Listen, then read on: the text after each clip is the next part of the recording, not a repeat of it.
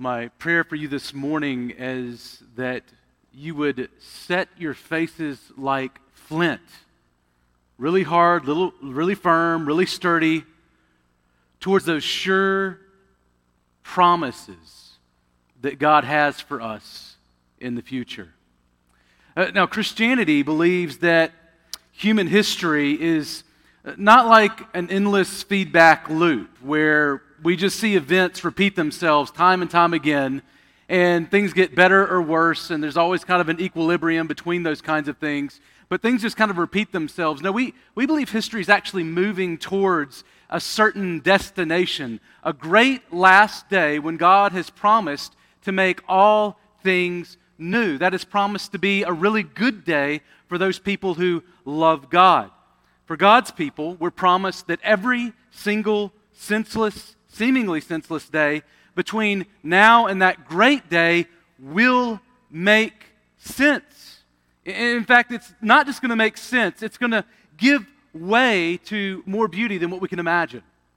Now, a scene from The Return of the King, I believe, provides an image to the way that we understand God to communicate this truth to us. Uh, there's a scene in The Lord of the Rings that trilogy, and a particular part of that, The Return of the King, where he is tapping into, the author is tapping into this future hope of God rescuing his people and restoring them those immense losses that they've experienced in the sin laden world. After the ring is destroyed at Mount Doom, you'll remember that Sam, he wakes up and he is surprised, first, that he's still alive. And, and then, second, that he's looking at Gandalf and, and he asks him, Is everything sad going to come untrue? What's happened to the world? Well, this is a great metaphor for the Christian eschatology or belief of end times and what we expect. We really do look to a day when everything sad in this life is not just going to stop, but it's going to be reversed in such a way that it feels like it's untrue and it didn't happen in the first place, or that it makes sense, or that there's something even more, not just restoration, but consummation. That's what we're looking at this morning as we look at our text, this great metaphor for the Christian life. In fact, in our text this morning, God is telling his people that everything that has been sad is going to come untrue. Uh, he will undo the destruction and the devastation all around them. All of the events of being taken into captivity by Assyria and Babylon and others, all of the losses, they are going to be undone. It's going to be a beautiful day. Uh, we're back in the suffering servant section of Isaiah, chapters 40 to 55. You'll remember last week we looked at that second servant song that we find in Isaiah. It was there that the servant himself declared that despite initial appearances, the Lord would vindicate his servant, bringing about all the covenant promises made to Abraham, Israel, and David through this servant. Uh, the servant declared promise after promise. Uh, before in verse 13, right before our text, calling all of creation to join in singing to Yahweh concerning the great comfort that he has given his people. He has shown comfort and compassion to the afflicted. It is so great a day that he says everybody that has ears, and even the rocks themselves, should cry out to the glory of God. Now, that's not the response that God's, I think that's the response that God's people ought to have if they see everything sad coming untrue. But Zion, you'll notice that they responded to the ruined desolated city that they return to, declaring that the Lord, He doesn't see them and He has forgotten them in verse 14. Now, what a contrast. This faithful, trusting servant says, Let's sing about the fulfillment of the promises of God. And then, verse 14 today, that we begin with, you find this, the, the people of God actually responding, I feel like God's forgotten us and forsaken us. They don't trust the promises of God, the voice of God. It's as though they haven't heard what the servant has just said. They're not joining in on the song. Now, who is Zion that is speaking here? Well, uh, Zion is, of course, the name of that ancient fortress and temple mount in Jerusalem that King uh, David in 2 Samuel takes back from the Jebusites. But here it speaks, I believe, of the inhabitants of Jerusalem, the city of the people of God. And it's hard to miss the stark contrast between the servant who is calling everyone to confidently sing over the glory of God and verse 13, followed here in verse 14 by this grumbling complaint of God's people. And here's what I want you to see the failure of all of Israel to trust God. In Isaiah 49, verses 14 to the end of the chapter, to, to 53, is going to be interrupted by the third servant song, where the servant himself speaks out about his confidence in God. So there's a back and forth kind of going on here that we're going to notice. Well, notice here this morning the servant hears God's comfort and believes while Zion is grumbling and complaining over all the desolation that they see all around them. Here's our big idea. If you take notes, you can go ahead and write this down. Our big idea is this that God will vindicate his servant. The righteous suffer on the last day. He's going to be vindicated. He's going to be shown to be right for his faith in God, his confidence in him. Uh, we see this in a number of ways, but let, us just move through the text. First, notice that God has not forgotten his children or his bride, Zion, in verses 15 to 18. He has not forgotten them. Now, Zion, you'll remember, he just complained in verse 14 God has forgotten us, he has forsaken us. But notice that God responds with a kind of metaphor that is intended to help them understand that that's not true. Uh, so if you look with me again at verse 15 in Isaiah 49, here's what he says He asks, Can a woman forget her nursing child? That she should have no compassion on the son of her womb? Even these may forget, yet I will not forget you. Now, when I go to visit my mom, now in Alabama, she lights up like it's Christmas, like almost every time. It's a, it's a great thing to have a mom that, that greets you and welcomes you and loves you and thinks you're great and yet tells all the embarrassing stories about you that you would think would make people think you're not so great. She's never forgotten my name. Now, that could happen someday. But I've never shown up and she said, Hey, I, who are you again? Never happened. Now, that, that can happen. In fact, God says not all families are perfect. Sometimes moms, in verse 15, can forget their children. He says, What an unlikely thing. It's an abnormal, weird, strange thing. But catch this that thing, he says, that thing will never happen with me and my children Israel. A mom might forget her human child, but I, as, as God, the God who created you, the Redeemer who claimed you, I will never forget you. And notice, this is something more than God just saying, I have not forgotten you yet. He says, Yet I will not forget you. He, he's saying it's not just that I haven't forgotten you. You think I've forgotten right now because of how bad things look. But I'm promising you, I, I will not forget you. You are firmly in my mind and on my heart. This is a promise that God will not in the future forget Zion. And then verse 16, he follows it up with another analogy for his remembrance of his people. Notice what he says. He says, Behold, I have engraved you on the palms of my hands. Your walls are continually before me. God told his people to bind his commandments on their hands in Deuteronomy 6 8. Now, why did he say that? It's because he did not want them to forget the law. He did not want to forget what obedience to God looks like. It's a, a helpful thing to wear a, a bracelet or something around your hand so that you're always reminded, oh, yeah, like this is what I'm supposed to do. I don't want to forget this thing. Uh, we have uh, things like wedding rings that remind us, oh, I, I almost forgot I'm married. I need to be reminded of that, right? And if I forget, others won't. So you, you want to make sure that you put things on your hands to help you remember. But notice here, God has not just bound something around his hand. That's not what the language says. This word that it says engraved is actually a word for cut. He literally cuts a picture of the walls of Zion. Now, this is a metaphor, but this is what he's saying. I cut it into the flesh of my palms with them open wide as a constant reminder that I have not, will not forget my people. And then in verses 17 to 18, speak of the future that God still has planned for them. He, he gives this image of builders showing back up to Zion to rebuild what has been lost.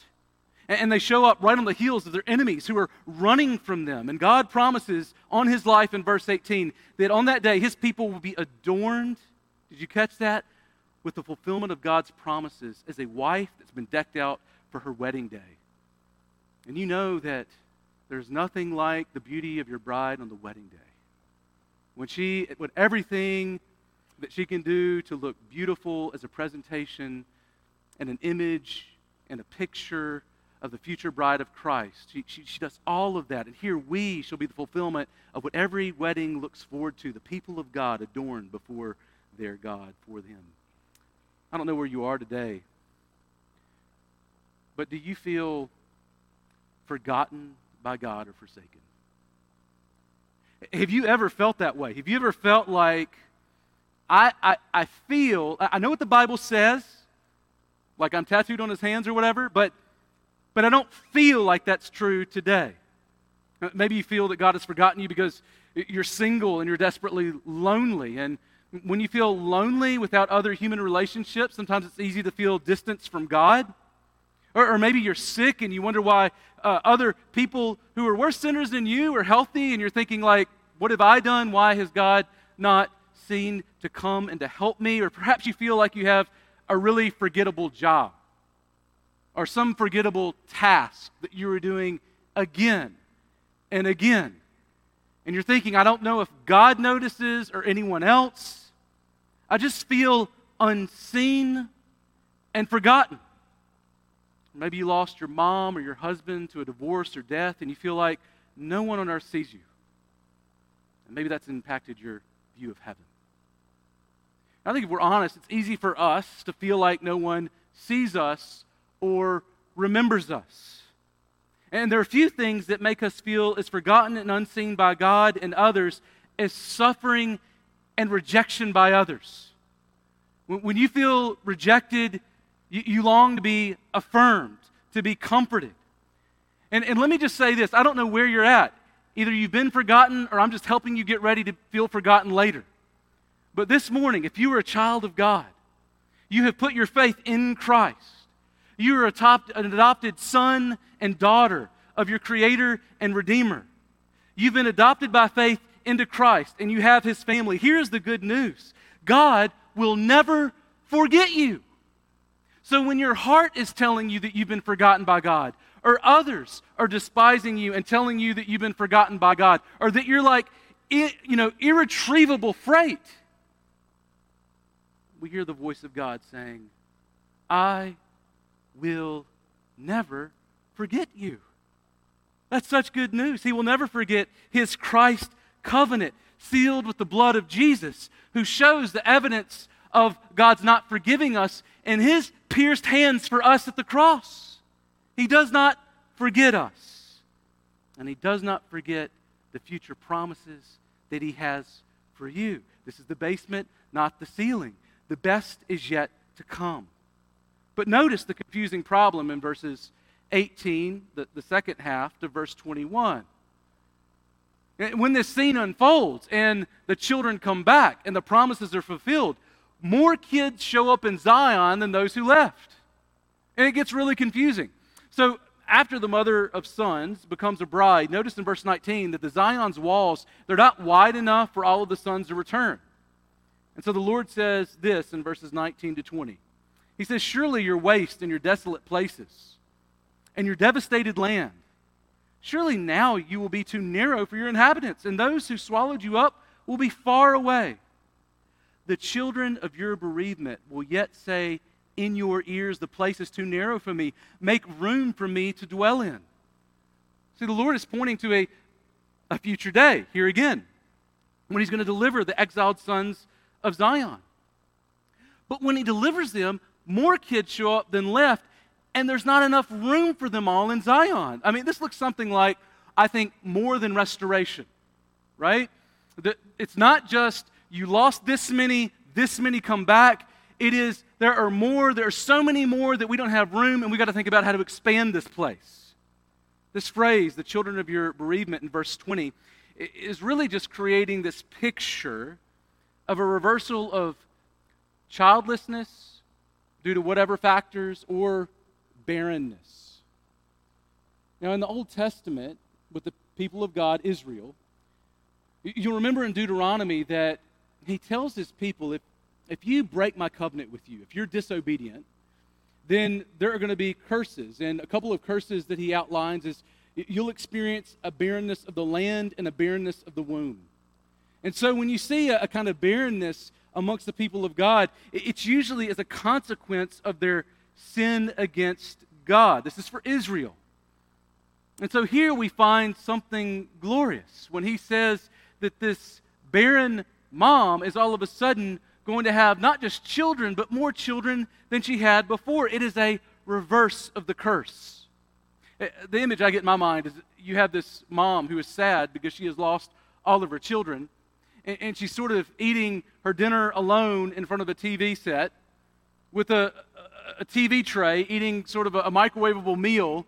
And all of a sudden, in the blink of an eye, she's sitting before a grand feast table with all of these kids. And they keep on coming in for the holidays, and everybody's happy, and the music starts. And she's like, What are we going to do? And all the kids are like, There's not enough room for us all, Mom. You got to get a bigger house. What a change. And then in verse 21, Zion is asking in their very hearts, their inner being, they're saying this I was bereaved, and now I've got a lot more kids than I started with.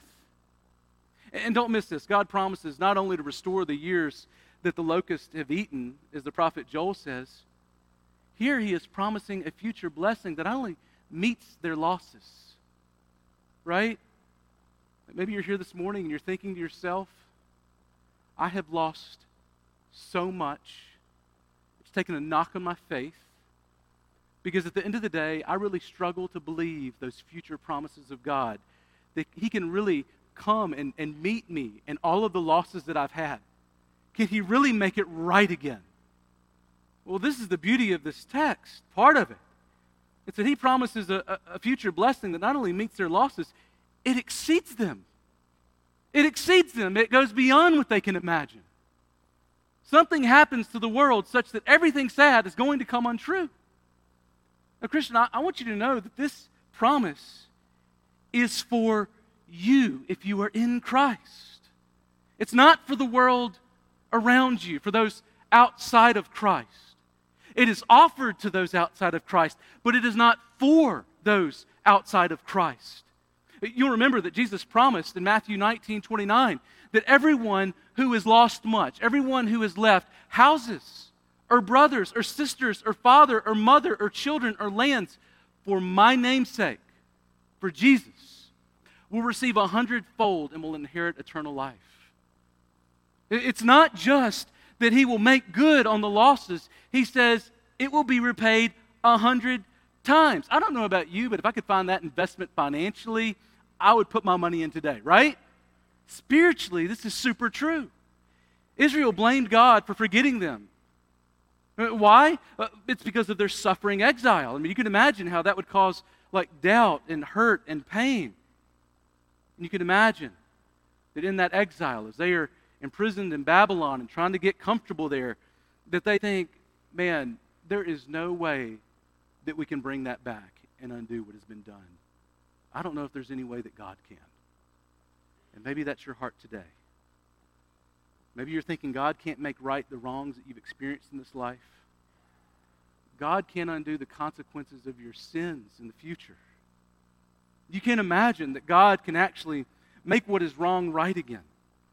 But don't miss this. I believe what here in another text God is saying to his people is that if that's your problem, thinking that God can't do equal to what he's done, your bar is too low. Your bar is too low. God will not only undo every loss that you weep over, every loss is actually a down payment on a promise that God's going to pay you back a hundred times on the last day. And doesn't that make you excited about the last day? See, the eyes of faith say God can do more than we think or imagine. But notice verses 22 to 26. It begins to tell us where these kids are coming from.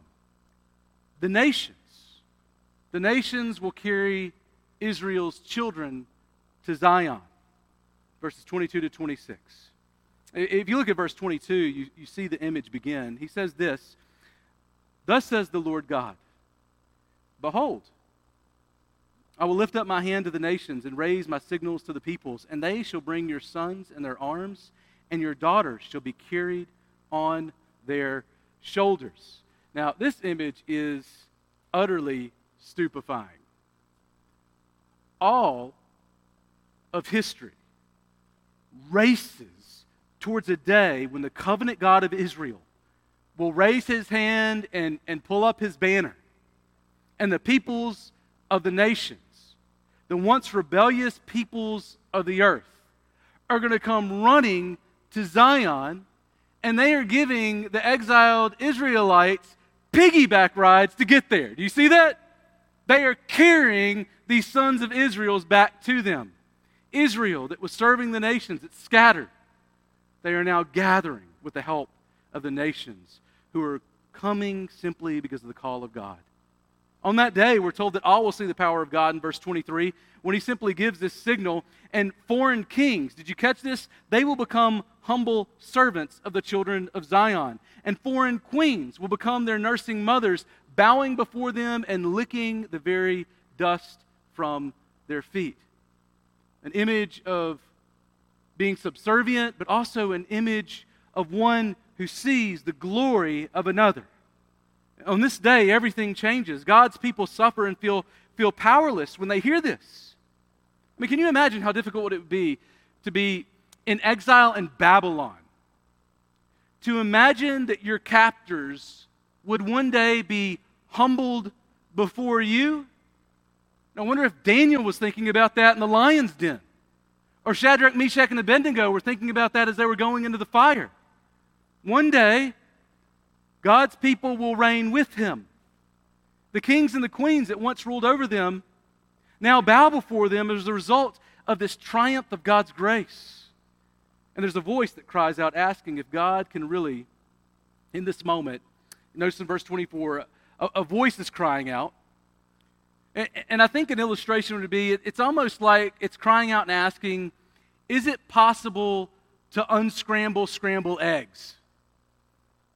Here's what I mean. Just read the text and I'll explain. He says this Can the prey be taken from the mighty or the captives of a tyrant be rescued?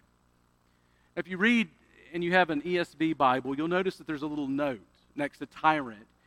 And it says it could also be something like the righteous one or righteous man. I think that what this question is actually saying, it's not merely one about the power of the enemy here, but a more nuanced question about the legal right that a righteous captor has to his plunder. If there's been a war and they have righteously taken plunder, then it is his. There's been a, an exchange of ownership. And so, how can God rightly undo what has been done? A lot of, a lot of water's gone under the bridge. So, does it, does it take a, an act of unrighteousness to undo what's been done? Uh, not to say, does God have the power to do it?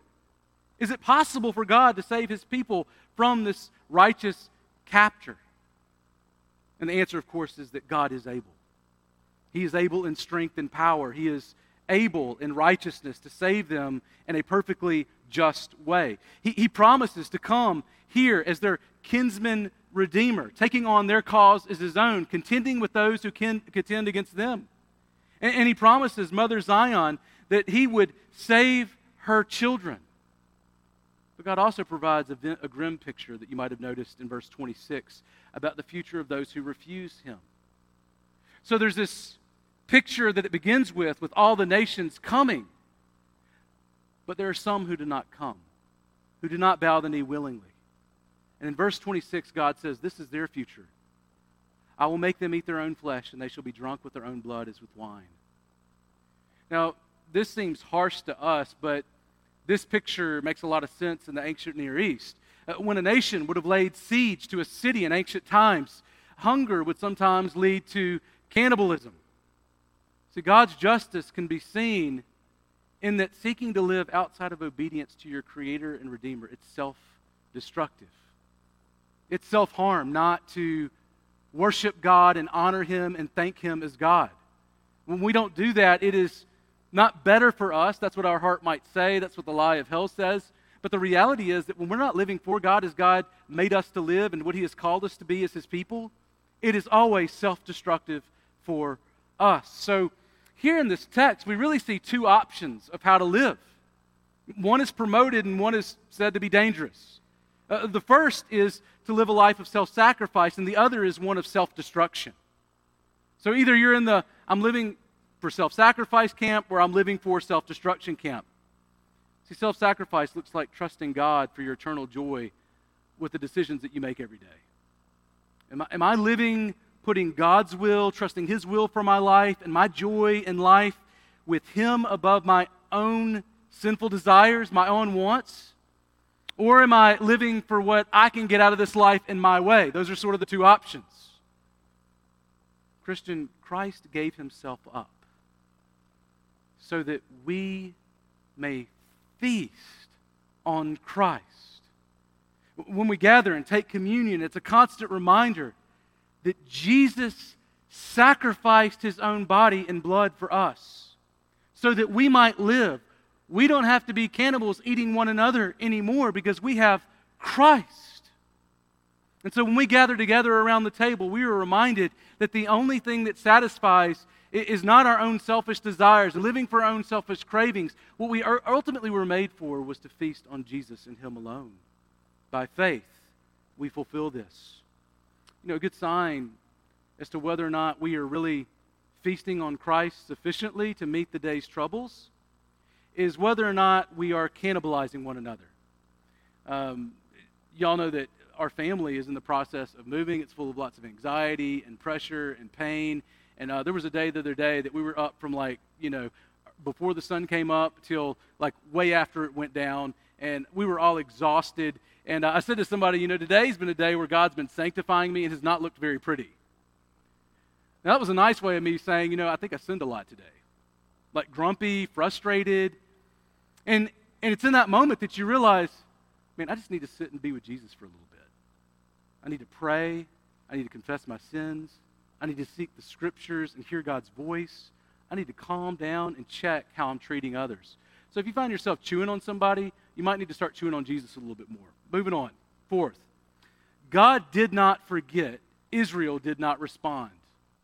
God did not forget, Israel did not respond. In verses 51 to 3, despite God's litany of stupefying promises depicting a future triumph of grace that would reverse the curse, Israel does not listen.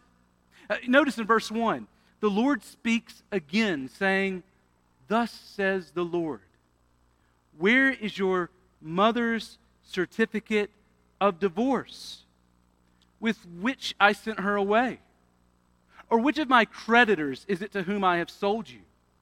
Behold, for your iniquities you were sold, and for your transgressions your mother was sent away.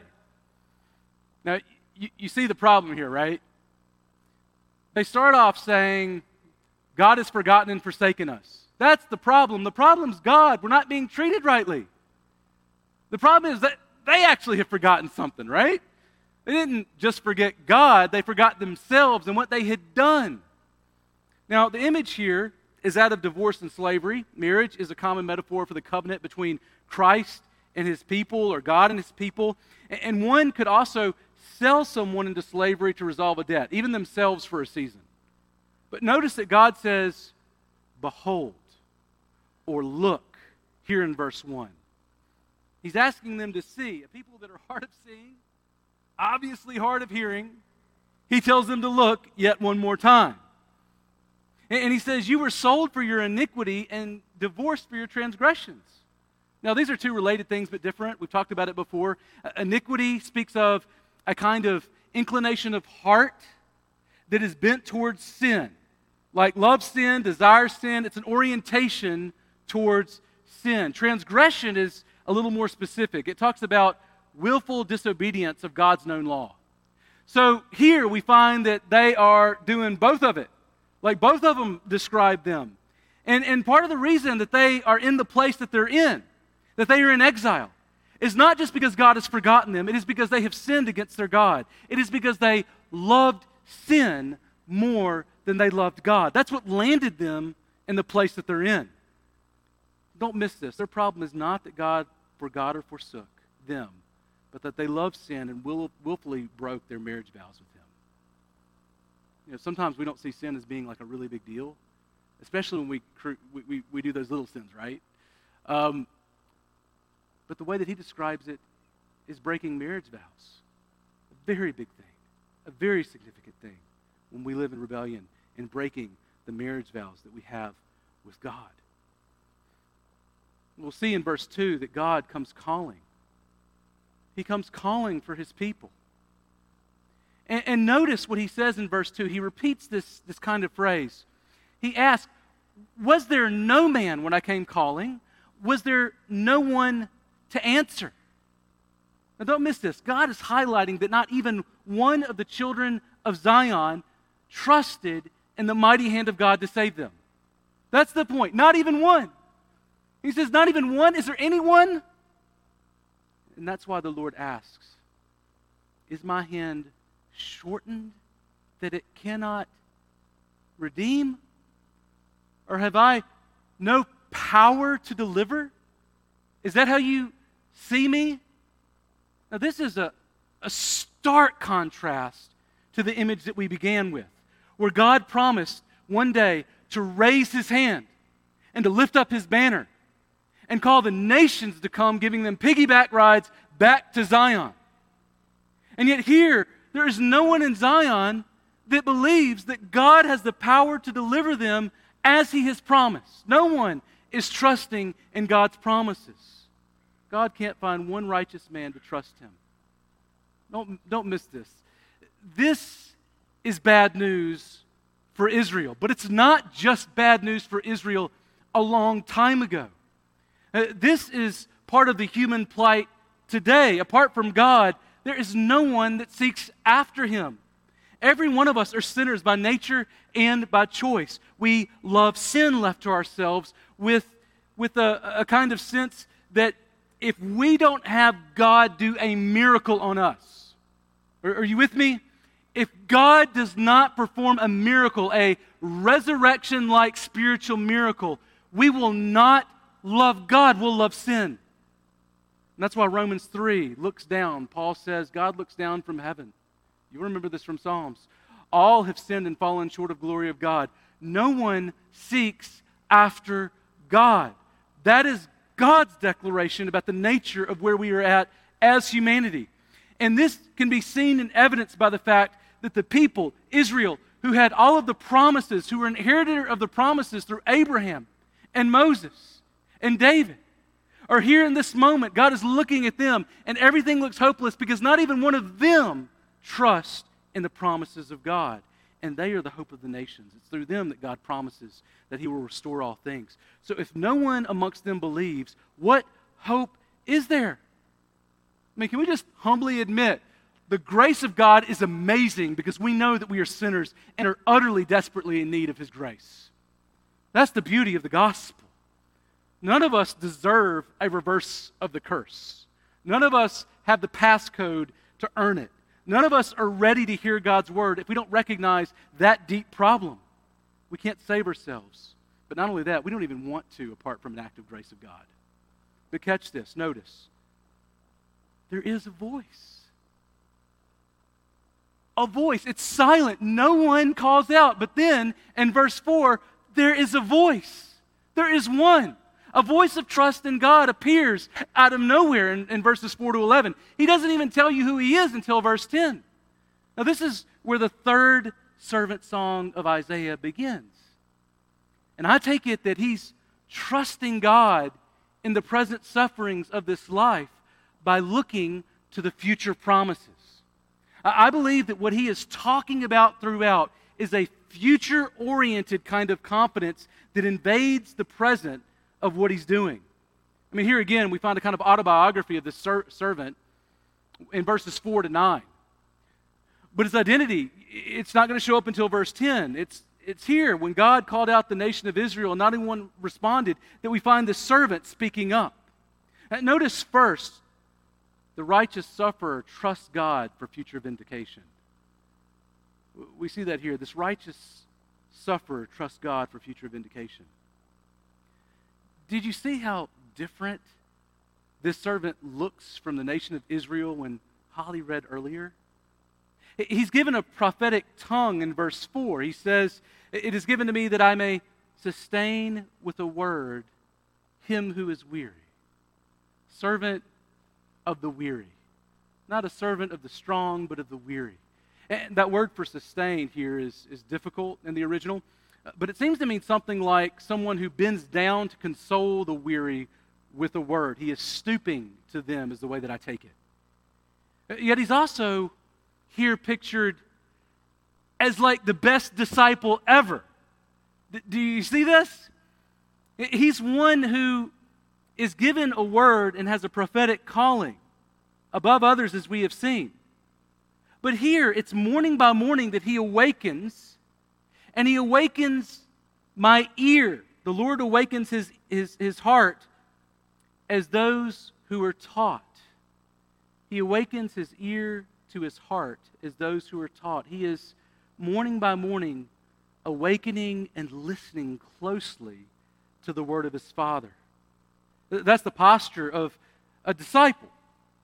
You want to be a disciple? The way to be a disciple is not really to find uh, some good canned discipleship formula. Uh, the best way to be a disciple is to look to God's Word and see who Jesus is, and then try to follow His example and submit to Him all of the desires of your life. And here, that's what this servant is doing. He's submitting all of himself to God, morning after morning. That's the posture. And in Isaiah 6 9, it's interesting. God called Isaiah to prophesy to a people who would hear but not understand and see but not perceive.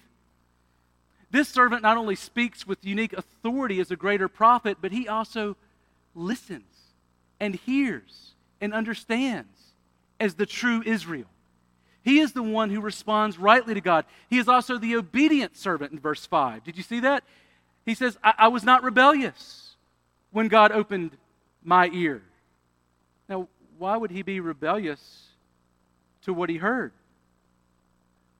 what would be the startling claim that I was obedient and, and I wasn't rebellious? Well, verse 6, I think, gives us a picture of the context. He was called to suffer.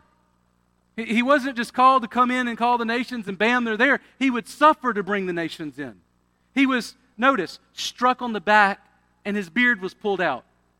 I've never had my beard pulled out. That sounds horrible. I think it's also a, a, some kind of image of shame in this context. Uh, notice he didn't hide his face from the disgrace of man, he didn't flinch from getting spit upon. This servant understood that hearing God and obeying his voice would not be easy, it would not be comfortable, it would be hard. The present circumstances of this servant look so startlingly different than the glorious future that we started with. Did you see that? God got started with the glorious future that awaits, and then he backed into, and here's the present reality of your suffering. And he says those two things go hand in hand. They are not in opposition with one another, they don't contradict one another. This is the way. This is the way of the servant. He will suffer, and then he will see glory. The bright future of Isaiah 49 will require faithfulness amidst suffering. Did you catch how he held up under the suffering of disgrace and the abuse of others? I think verse 7 is really critical to understanding how this servant perseveres through suffering as a righteous man. I don't know about you, but I, I need all the training I can get on that. And so here's what he says verse 7 how to hold up under persecution. He says, But the Lord God helps me. Therefore, I have not been disgraced. Therefore, I have set my face like a flint, and I know that I shall not be put to shame. Now, I understand the servant here to say, The Lord God will help me. I think that throughout this is future oriented. You'll notice, in fact, that later he says, I know that I shall not be put to shame. I think this is parallelism. I think it's, it's showing a kind of future that he is looking to. He trusts God's future promises amidst those present sufferings. In the same way, you'll notice in the second half of the verse, he says, He sets his face like flint that's immovable toward the promise of God. With full confidence, I shall not be put to shame. See, this servant, he here looks a lot like a new and better Adam who draws near to God when he calls. He's not running and hiding in shame. He, he feels uh, like he can come before God and pursue God. He looks to run towards him. So let me just ask you when life gets hard, do you forget the great and sure promises of God and then begin to think that God has forgotten you? That's not what the servant does. He's reminded in those moments of difficulty of the future promises, and he trusts them. He trusts the voice of God more than he trusts his own. Uh, verse 8 envisions another thing. It's a future court scene, and the servant does not fear the outcome. Though he's seen as guilty and despised on earth in, in all of these situations, notice he is not fearful because he says, He who vindicates me is near who will contend with me. That's to say, who will condemn me in the end, on the last day. When we come to the final court, when we get the final decision, that day doesn't come until the last day. There are a lot of bad decisions from today until the last day. But on the last day, who is going to vindicate me? It's his God who is near to him. God has not forsaken him. It's not that God can't see him because he's so far away. God is near and he does not forget his servant. He's confident against his enemies today because he trusts that God will vindicate him on the last day. He has an iron sort of faced perspective and direction looking towards what is to come.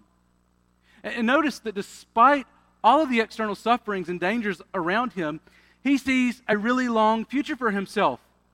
While those who condemn him as guilty, he says all of them, those people who before that day were condemning him, are really like a garment that the moth will eat up and that will pass away.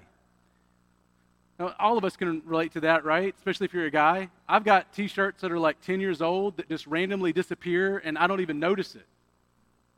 It's usually because I have a wife who gets rid of t shirts that have holes in armpits and those sorts of things. Things that I think provide ventilation, but she's like, just, you don't need that anymore. And she throws it away and it just disappears. How strong some of the verdicts and those who make the verdicts today seem, how powerful they seem, and one day they will disappear and they will vanish. And they will give way to this eternal servant. Uh, the picture here is that those in strong opposition against the righteous sufferer today will not make it very long to the last day. See, God preserves his servant, and this servant perseveres knowing that God will vindicate the righteous sufferer. That drives him, that gives him hope here. God will vindicate me. I trust God surely for that. This might not make sense to everybody, but I have a God who makes sense of everything. Uh, notice, second, the servant invites all to walk by his light in verses 10 to 11. Uh, we need to fast forward a little bit, but notice in verse 10 that the one who fears the Lord is also the one who obeys the voice of his servant.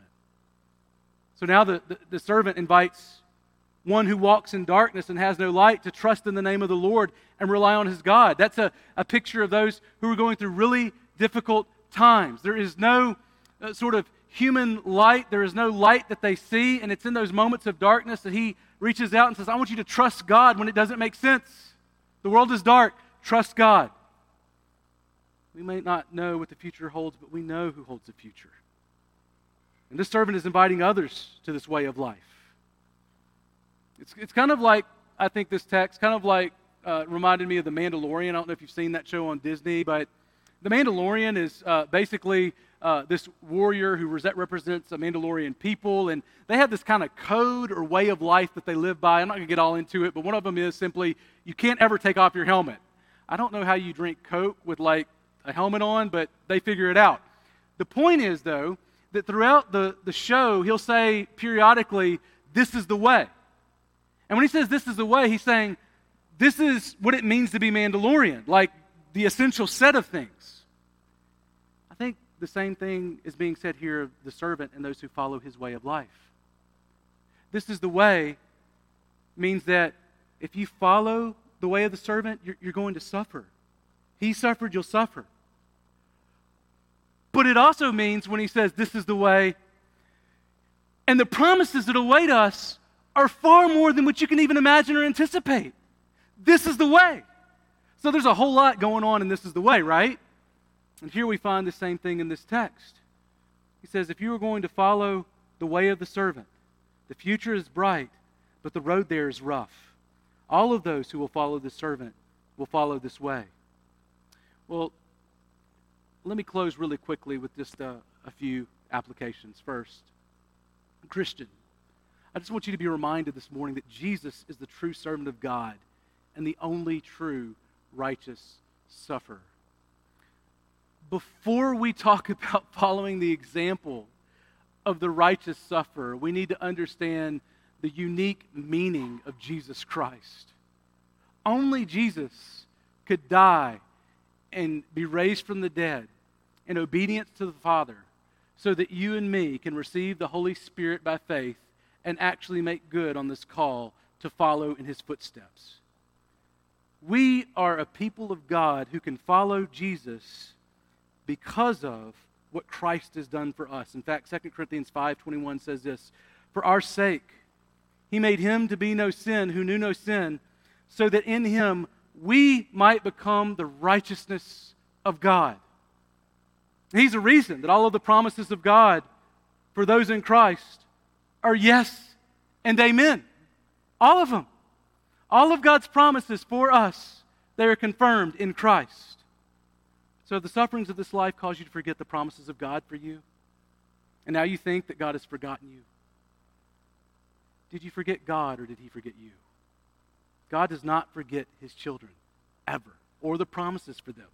Second, Christian, Christ's righteousness is the only model of life that leads to a reversal of sorrows. So don't give up on doing good. Uh, Galatians 6 9 says this, and let us not grow weary of doing good, for in due season we will reap if we do not give up. Part of being a Christian means that we don't give up.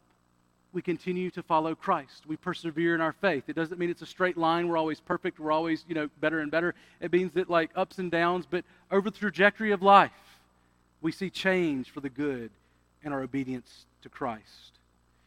If you don't see that in your life, then talk to a brother or sister in Christ. Ask them to pray for you. Uh, read the scriptures together. Ask that God would show more and more obedience in your life. Third, as a church, let's not be cannibals. Let's not be cannibals. Let's come early. Let's show up often and ready to encourage one another rather than devouring one another. Uh, when we encourage one another and lift one another up, what we are doing is we are testifying that we have feasted well on Christ. It makes us an encouraging people because we have been encouraged by Christ Himself. And finally, if you're a non Christian, you're here this morning, the difference between the hope of future and despair is in this text a life that is determined by whether you are following God's servant for hope or not. So, have you trusted Jesus, who died to make guilty people innocent and save them for their sins? Do you feel forgotten, unseen, and hopeless about the future right now and you are far from Christ? I just want to encourage you. You can come to Christ today who has a word for weary souls just like you. He's had it for us, He has it for you, and it's this. He says in Matthew 11, Come to me, all who are labor and are heavy laden, and I will give you rest. Take on me my yoke and learn from me, for I am gentle and lowly in heart and you will find rest for your souls. My yoke is easy, and my burden is light. Jesus carried the weight of the world for you at the cross so that you could come to him. Don't leave without doing that today.